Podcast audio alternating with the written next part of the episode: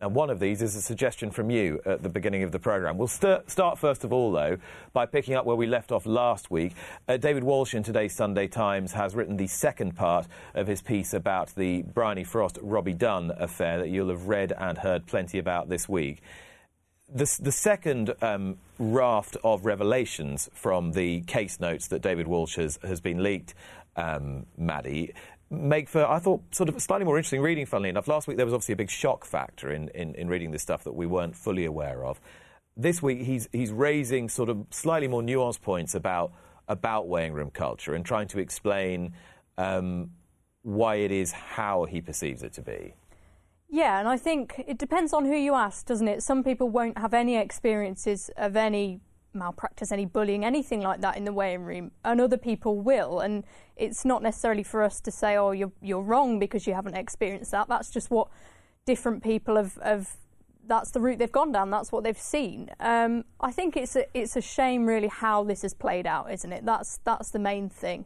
Um, instances like this, it's all got rather messy. But what I would say is, as much as it's horrible to read about, and of course we don't want you know, in any workplace, you don't want bullying or discrimination or anything like that to exist.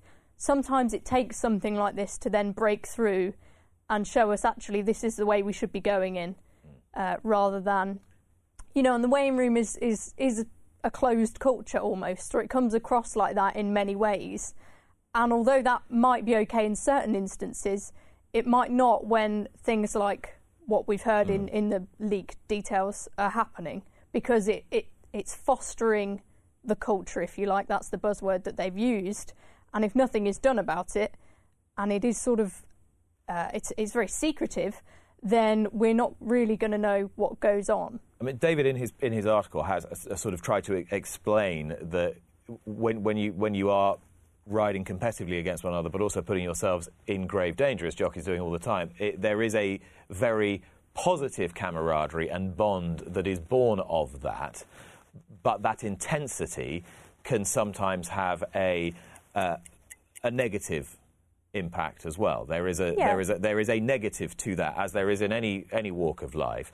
And the the wider, more interesting point is how unusual, how at right angles is a is how the weighing room operates to the rest of of society. Should we be looking yes. at modernising the actual physical space for female jockeys and for male jockeys. Well, that's something you came up with, wasn't it? More the infrastructure and the layout to maybe avoid that conflict. But I'm sort of thinking, well, if you're having to change a layout of a place, maybe it's a slightly bigger or complex problem involving the individuals. But look, let's say this happens in any sport, okay? You've got competitive athletes uh, in the heat of battle. It's perfectly understandable that there would be a bit of crosswords. Like Lorcan said, he and Paige Fuller get on fantastically well, but this was something that was in the context of that race. Probably went both went back to the weighing room, had a couple of uh, swear words at each other, and then they moved on. But there is a differentiation to be had between that one-off incident and something that goes deeper than that. Yeah. the thing is, we're in the dark. And everybody should be able to distinguish between those they two should. things as well. And although the the not altercation, but the incident between, for instance, Lorcan and and Paige was you know was okay to happen in a closed environment of the weighing room. Bullying uh, is not. Let's move on to the ketamine story this week, which uh, concerned a horse called Franconia, who was trained by John Gosden, who tested positive uh, for a metabolite of ketamine, and it was uh, the the explanation put forward by um, John was that one of his stable staff had come forward and said that they were the likely contaminant source from ketamine that they'd been use, using recreationally. John Gosden got a £500 fine. We still await the reasons from the district panel exactly why he's got the £500 fine, uh, Maddie. Yes, often with these instances, it's not always immediately clear, is it? Because it, it's not it's not black and white. Um, but I thought it was interesting afterwards about John saying, well, what do I do? Do I fire that member of staff for this mistake or, or what, what path do I take? Um, clearly, you know, we need to be getting to the bottom of these instances and, and knowing what's gone on. Uh, we'll hear a lot more about drugs in racing in the, the next couple of weeks with, of course, the, the Breeders' Cup and and Bob Baffert, but that's separate from this. This seems, from you know what we've heard and the conclusions that have been made, to be that sort of one-off uh, cross contamination through the, the stable staff. Yeah, I, I mean, there, there's a, a, sort of question about um, what sort of censure you should uh, read down to your stable staff if you found that they've been using recreational yeah. drugs. But if you fired everyone who was using recreational drugs in their spare time uh, that you found exactly. out, then. And, and, the other thing is, I, I think racing can get drawn into. You know, I'm not saying we don't have a problem, but equally, you do have to acknowledge there's, you know, it's a societal thing as well. Yes, I suppose it's a bit like what we were talking about before. Is relative to society, is the problem worse within within this community, or is it broadly reflective of the community at large? And as a lot of things in racing, it's easy to have an opinion on it, but we need facts, we need research into where the truth actually lies. It's very easy to make a, a, a snap decision on something um, without actually, you know, first-hand going and investigating it. And my instinct would be, in this case, I, would much rather, if this member of stable staff has issues and he's voluntarily come forward, I'd much rather he was in the relatively safe environment of being a member of John Gosden's employ than being tossed out. Absolutely, and I think that's something that John Gosden, John Gosden's recognised that, hasn't he? Um, and I think you know racing needs to support people who come forward or have problems. Um, because otherwise, that's not productive. That's not a sustainable avenue to go down. It was a tough day for uh, for Clarehaven because not only did this uh, case come to light and uh, get John Gosden some quite negative publicity on the Today programme, but Mishriff uh, was announced that he wouldn't go to the, the Breeders' Cup at Del Mar. John says he needs a break. Looks as though he's going to stay in training next year, and I think the feeling is if he's going to go Saudi Cup and all the rest of it, then something's got to give. Because of Mishriff and the, the abilities he has, he's so adaptable, dirt, turf, different trips. I think they have to be very careful. I think it's a challenge for John to map his season out because he has various little breaks here and there. We saw again on Champions Day, I think that soft ground, although he's won on soft ground, I think it was uh, maybe his Prix du Jockey Club win, maybe afterwards. He, although he's won on it, he probably doesn't handle it um, to best effect. And when you have got big international mm. targets, I think that makes sense to me. I think going to the Breeders' Cup would probably be a, a step too far for a horse like him, who is interesting because he carries condition, he's got a lot of presence, but equally puts, I think he puts 110% in.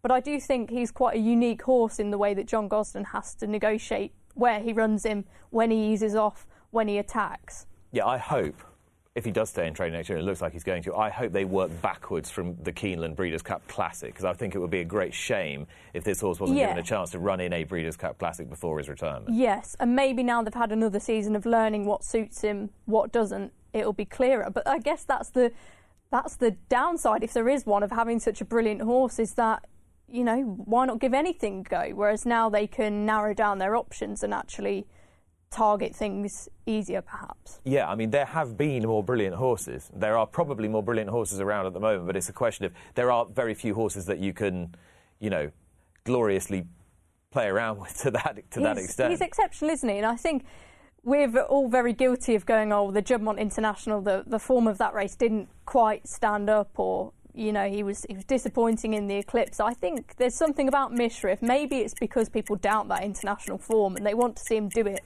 on home turf. Yet even when he did, they weren't they weren't satisfied. So I feel like he's still got a bit of a point to prove. So I think it's magnificent. We'll see him for another year. Right, um, talking points experiment now. We asked you at the beginning of the programme to suggest any talking points. This one's come from AJ. Good morning. Possible subject for today's two minute discussions. In the light of state of rest success in the Cox Plate and all the other big global racing events coming up over the next few weeks, how seriously is the sport taking climate change and working towards net zero? Now, um, your paper, the Racing Post, did a, a piece about this a couple of weeks ago. Yes, and I think it's very, very important thing to draw attention to. Uh, I've recently got into the Formula One, which again, Segway is was partly due to their Drive to Survive documentary. I'd love mm-hmm. to see racing do a similar thing, um, but that's a separate conversation. The amount that they're doing, obviously, with cars, with you know all the mm. emissions, it's a travelling circus, and in some ways, racing is the same. But they're very vocal about what they're doing to mitigate against it. And I think racing, again, it's unknown. We want to hear more about what's been going on because it is crucial for any organisation, any business these days, um, that you are transparent with what you're doing in terms of sustainability. You'll know more about transporting horses and, and what's involved there. Is there any kind of offsetting of emissions or anything? Well, I'd, I'd have to I'd have to ask my brother, who's a shipping agent, and There we go. flies hundreds of horses around the world every year. And I suspect I suspect racing's um, carbon footprint is uh, is pretty significant when you think about the thousands of horses that are moving around the world on a on a regular basis. It, it, and it is something that the sport is, is is going to have to acknowledge, even if there's not an obvious uh, an obvious solution to it. And you've got to think as well the amount of jockeys, stable staff, uh, racing individuals going up and down the country to different race meetings uh, every week. You know, this is an issue that we're all facing. It's not just a racing problem, but equally, you know, people try and shout about what they are doing, and it's something to be proud of, and it's something we need to be doing. So. Is this something that needs to be talked about a bit more? I think we're getting to that stage fact, now where the fact probably that you and I, you and I, who who live in Teddington and Strawberry Hill respectively, Yeah. uh, drove two cars here today is probably a bit of a disgrace, isn't Well, producer did say maybe Nick will give you a lift, but the invite wasn't there. Yeah. Problem is, I wasn't. I wasn't out. Of, I wasn't out of bed in time. I don't think. That's, I'm joking. I'll that's let the issue. I was in a bit of a rush this morning. uh, right. Where are we next? Colin Keane has got the ride on Tarnawa. Well, he's kind of retained or got it back, whichever way you look at it, on Tarnawa in the uh, in the Breeders' Cup turf. If you remember last year, Soumillon was going to ride the horse. He failed his COVID test. Uh, or he tested positive for COVID. It's not exactly a failure. He didn't do anything wrong. Uh, Colin Keane stepped in for the ride, and she won. Then he rode her at Leopardstown. Soumillon got the ride back in France, and then it was who's it going to be? Isn't So- it just a French retainer for Soumillon? Isn't that as far as the the sort of it goes? Yeah, yes, it is. But I, I sort of, I wondered if you, if Dermot Weld didn't train the horse, and it was just a blank canvas, and the Aga Khan was asked to pick his rider, would he, would he have picked Soumillon or would he have gone for Conley? I don't, I don't know. I mean, uh, who would you, who would you have picked to ride, to ride her? Well, Soumillon's got a lot of experience on the big day, hasn't he? On the big occasion, but equally Colin Keane. I mean, masterful jockey is setting his own records left, right, and centre, and he's proved he can do it in those Breeders' Cup conditions, hasn't he? Uh, he's been riding her, might not have ridden her in the Arc, but knows her very, very well. He's closer to her on a daily basis. I'm not saying he rides her out every day at home, but that proximity has got to mean something. And yeah, I don't, I don't think it's of huge significance anyway. I'm not surprised. And he's a, he's a rider on the up as well, isn't he? And I think he needs chances Obviously. like this. He's he, he's got the numbers, but you need the quality to go with that. And he's proven he can do it, and he deserves it. Um, and you know, Christophe Soumillon, I'm sure he's got plenty of excellent horses to ride as well. Um, but you're talking about two jockeys who are at slightly different stages of their career, I guess. ask you another question about Tarnawa while we've got 42 seconds left. Uh, the official international handicap uh, system has got her three pounds inferior to where she was at this corresponding stage last year. Is that is that a reasonable reflection of her relative ability or not? Yes, I Is think it? so. Think Interesting. so. Yeah. So is she more vulnerable then this time round? Well, it depends on the strength of opposition, doesn't it? Of course it does. Uh, she beat a, a good field last year. Uh, who was in there? Was it Mogul, Channel Maker, Mogul, magical, Magical? channel Who maker. probably wasn't at her, her peak then. Um, the Arc, I'm biased when it comes to the Arc, of course, but I do think it was a good running of the Arc. If the winner wasn't 80 to 1, we'd be saying, well, Hurricane Lane, Tarnawa, Adyar, they're all up there. Mm. Sealy since boosted the form. I think it was a good arc. Um, her main but she's lost that invincibility of, of probably what she had last year. her main she? competitors, I think, are going to be domestic spending and well, possibly Teona if she runs in the turf. Roger Varian said she might run against the boys in the turf and not the How's she going to handle travelling? Because her dam ambivalent was a little bit hot. And so- and so is she, So is she. yeah. So I'd be interested to see how Roger Varian masterminds getting her over there. She's got all the talent. Um, and so has Holly Doyle, but that's nothing you didn't know already. But she's broken her, her own record. Uh, she also was uh, part of a, a documentary on ITV that um, was aired this week. Where I, mean, I said to her, I said to Holly yesterday, she, she had two winners. I said, "Oh, I enjoyed the, um, I enjoyed the film you did with Holly on, on ITV." and she she, she she looked embarrassed that I'd even that I'd even said it. But that's what I love about Holly Doyle. I remember I can't have been at the Racing Post very long, and I rang her up to do a Q&A, straightforward Q&A that we, we do in the, the Racing Post Sunday. And she was so unassuming and so uh, just like now, having seen her progress and her growing confidence, she's probably more comfortable with the press, more comfortable with the attention. But that's the one thing I take out of Holly is that, and I think she said it herself in that documentary, which was fantastic, is that she's been true to herself the whole way through. She's not tried to be someone else. And I really respect that and, and sort of chime with that as a woman in racing. Not that necessarily we're pressured to go in a certain way or, or do certain things, but I think that's something to be immensely proud of. How many people can say that they've been authentic to themselves and been so successful at the same time? I, I think she's just a fantastic ambassador for racing. I really do. Yes, uh, and I, I think when when jockeys who are naturally garrulous or show people are then latched onto by, and understandably, by marketeers, they are they're being asked to perform all the time. Yeah. And the way that sort of she has emerged, it's never had to be performative. She's just No.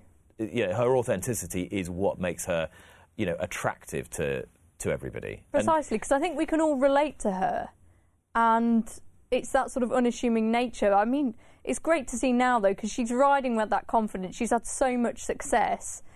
You get the inclination. Jockeys carry that with them.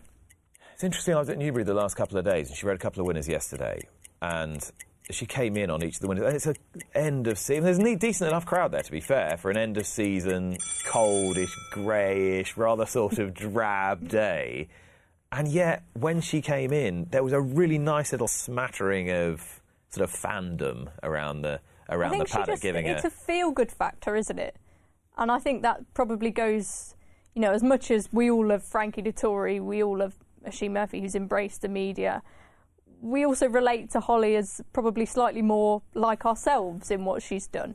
She comes across as a very normal person, I think, and that's what makes her so likable. Okay, enough feel good stuff. Bit of politics for you. Go on then. bit of politics. Uh, right. Five million pound prize money row erupts as negotiations between ARC and the Horsemen break down. So, and then the following day in, in your paper, they were trying to bounce us into increasing the product. So, the, the simple facts of this are, if you haven't been following the story, ARC, the arena racing company, wanted more races. They wanted nine race cards, which would involve actually changing the rules of racing to accommodate that. Um, and in return for that, they were going to give uh, the um, they were they were going to make uh, a 3.7 million increase in their executive prize money contributions, and they forecast that the levy um, garnered on top of that would make it up to about 5 million. and pay stable staff. I think it was £30 a horse. Yeah, the, the NTF, National race. Trainers Federation, and the PJA, the Professional Association, have, have torpedoed this uh, uh, deal because they, a constituent parts of the Horsemen's Group, have voted against it. So that means the Yes, Horsemen's Group yeah. can't go with it. What do you think? I can understand their point of view on it. Um, it seems like there was shifting goalposts almost of what ARC was saying, and the fact that they were given 30 minutes, was it, to agree on a proposal. If anyone sort of uh, gives you a, a short period of time to decide your stance on something, you, well, you think, why? You know, why am I being pressured into making this decision? as a racing fan and as a journalist, I think we need less racing. I think we need uh, we don't we definitely don't need more in terms of you know field sizes, quality of racing, and also we're still amidst somewhat a staffing crisis.